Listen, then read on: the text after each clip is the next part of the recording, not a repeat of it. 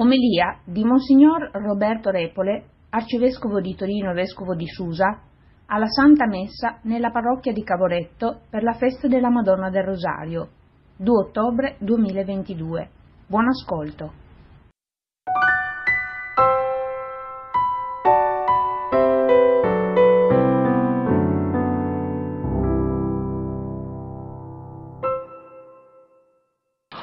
Se non collochiamo queste brevi parole dell'Evangelista Luca che abbiamo sentito nel più ampio racconto del Vangelo di Luca, possiamo rischiare di averne una lettura superficiale, non sufficientemente profonda.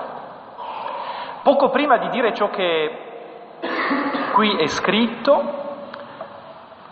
San Luca ci riporta delle parole piuttosto dure di Gesù ai suoi apostoli, delle parole che anticipano degli scandali che avverranno nella comunità dei discepoli, dicendo addirittura guai a coloro che creano degli scandali. E delle parole che sono inequivocabili nel dire allo stesso tempo che non si tratta di una comunità di perfetti, è una comunità di peccatori.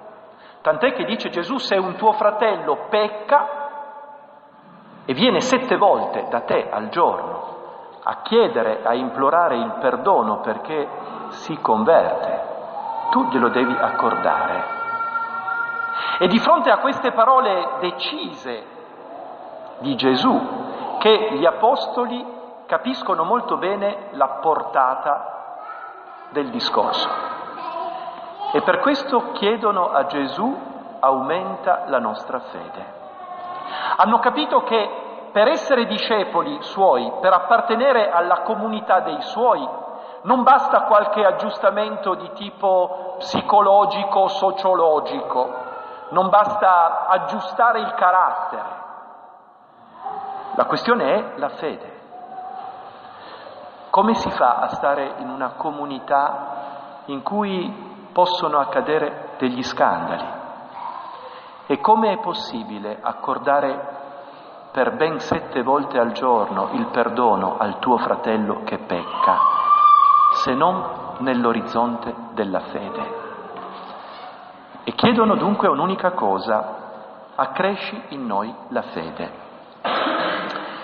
Gesù risponde con una metafora piuttosto paradossale che tuttavia è molto istruttiva. Dice, se voi aveste fede come un granellino di senape, che è piccolissimo, quasi invisibile, riuscireste a dire ad un gelso che invece è una pianta grossa e ben radicata nella terra, vatti a radicare nel mare e il gelso obbedirebbe, dice Gesù.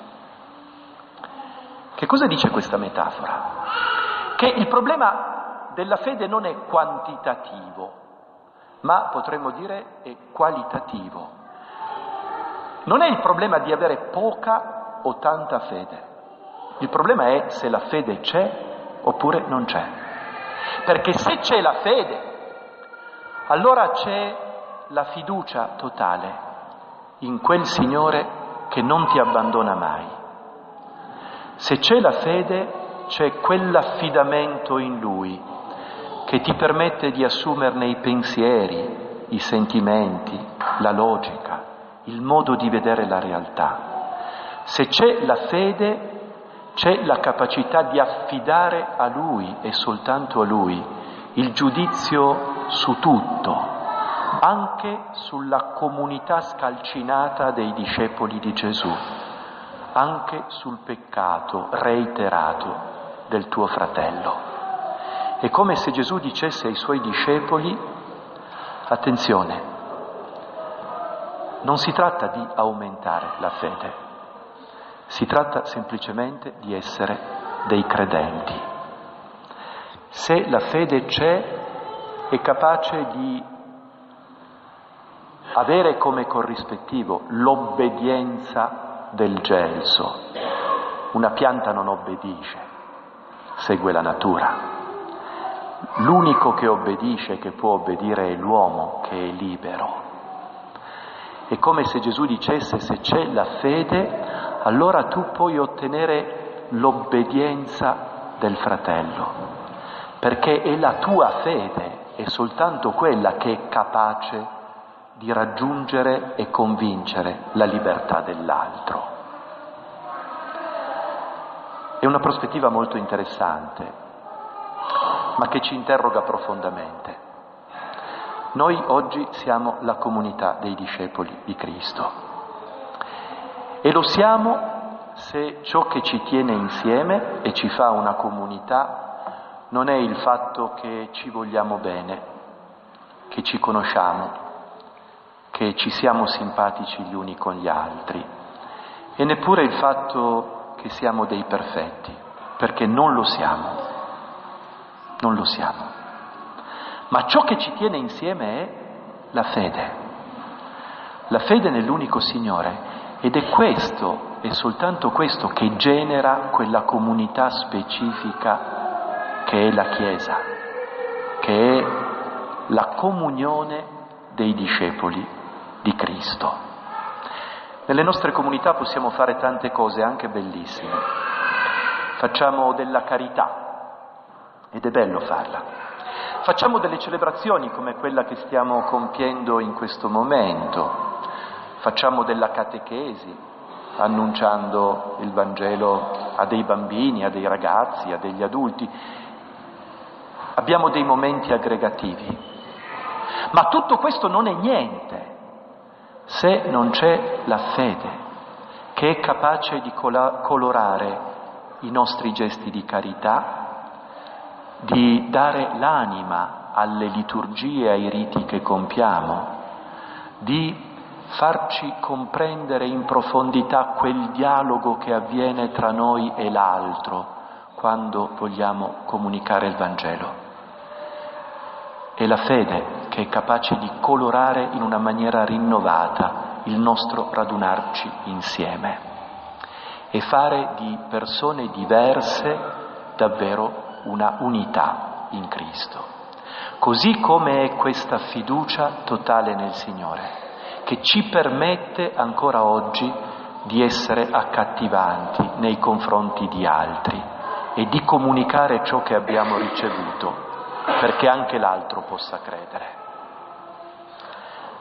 Se non c'è la fede, non c'è possibilità di chiedere ad un altro in verità di aderire alla comunità dei credenti in Cristo, ma quando questa fede c'è, allora si aprono degli spazi reali di dialogo tra noi e chi non crede, tra noi e chi ha una fede diversa, tra noi e, e chi è indifferente alla stessa fede.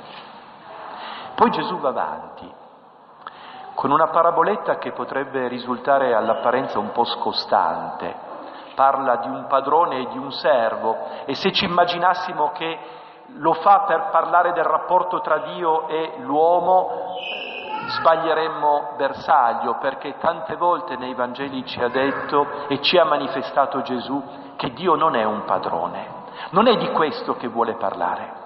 Vuole parlare appunto di che tipo di atteggiamento si ingenera nella donna e nell'uomo di fede.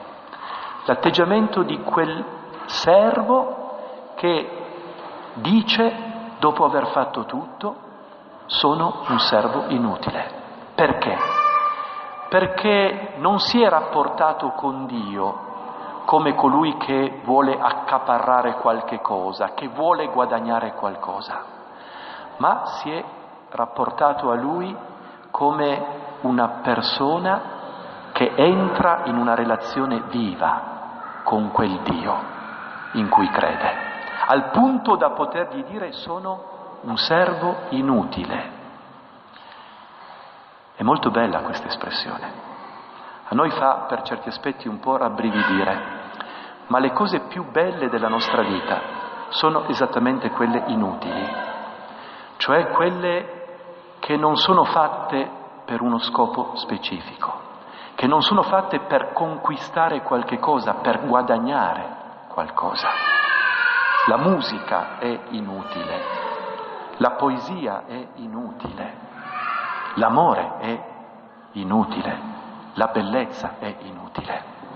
Eppure provate a togliere la poesia, la bellezza, la musica, l'amore dalla vita e non rimane più la vita umana, è un'altra cosa.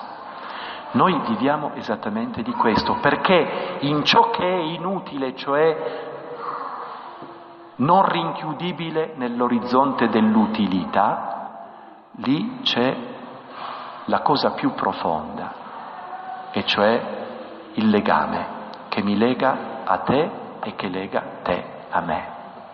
Chi è il credente? È colui che a Dio dice io sono un servo inutile, perché non sto con te né per guadagnare qualcosa e né col pericolo di perdere qualcosa. Sto con te perché mi interessi tu e perché sono certo che io interesso a te. Che la Vergine del Rosario ci conceda di essere ancora e sempre una comunità di credenti.